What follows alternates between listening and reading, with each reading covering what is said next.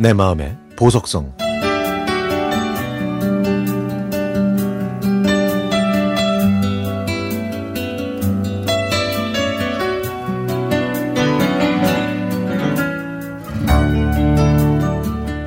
(32년) 전 이맘때 저는 사회 초년생으로 물류회사 인사부에서 교육 담당을 맡았는데요. 어느 날 인사부장님이 한 장의 이력서를 주면서 이번에 수시 채용으로 입사하는 여직원인데 교육에 특별히 신경을 쓰라고 지시를 했습니다. 저희 회사는 보통 정기 채용을 했기 때문에 수시 채용은 아주 예외적인 경우였고 또 교육에 특히 신경 쓰라는 말이 좀 이상해서 이력서와 자기소개서를 살펴봤더니 글쎄요 청탁에 의한 낙하산 채용이었던 거죠. 저는 낙하산으로 채용된 그 여직원에 대해 안 좋은 선입견을 가지고 출근 첫날 저도 모르게 어두운 표정과 화난 말투로 신입 직원 교육을 시작했습니다.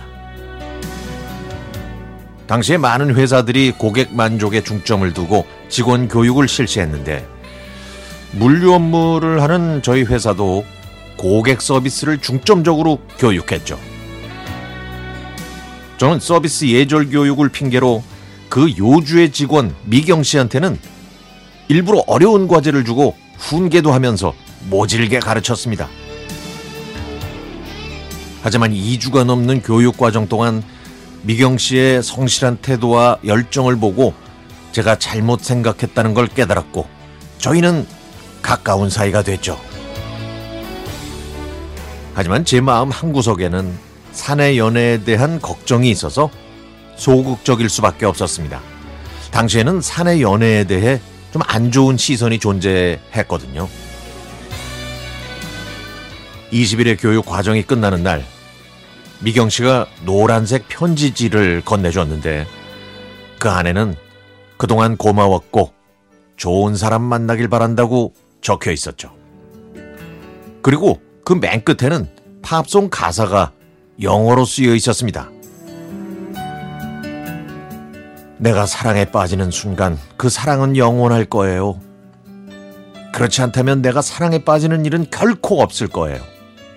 이처럼 불안한 세상에서 사랑은 시작하기도 전에 끝나버리죠. 당신도 느끼는 순간, 그 순간이 바로 당신과 사랑에 빠지게 되는 순간이에요. 팝송을 잘 모르는 저는 내용을 몇 번이나 읽고 나서야 제가 소극적이고 무심했다는 걸 깨달았습니다.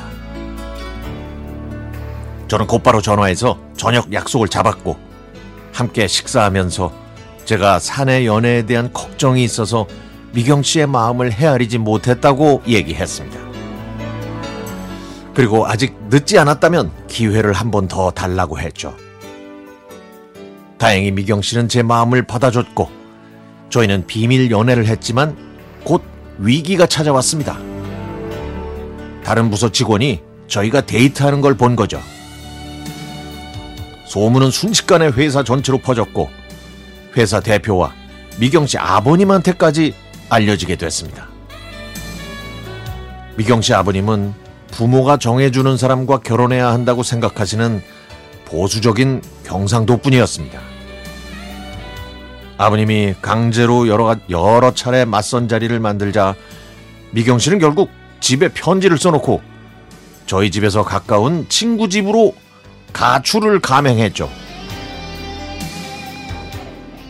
다음날 미경 씨 어머님과 여동생이 회사로 저를 찾아왔고 저는 무릎을 꿇고 어머님께 따님을 절대 고생 안 시키고 행복하게 해주겠다고 말씀드리면서 결혼을 허락해달라고 했습니다. 다행히 어머님이 아버님을 설득했고 저희는 우여곡절 끝에 1991년 12월 20일에 결혼할 수 있었습니다. 30년이나 됐네요. 30년 전에 결혼한 저희 부부는 가끔 티격, 태격할 때도 있지만은 그래도 서로를 아끼고 사랑하면서 잘 살고 있습니다.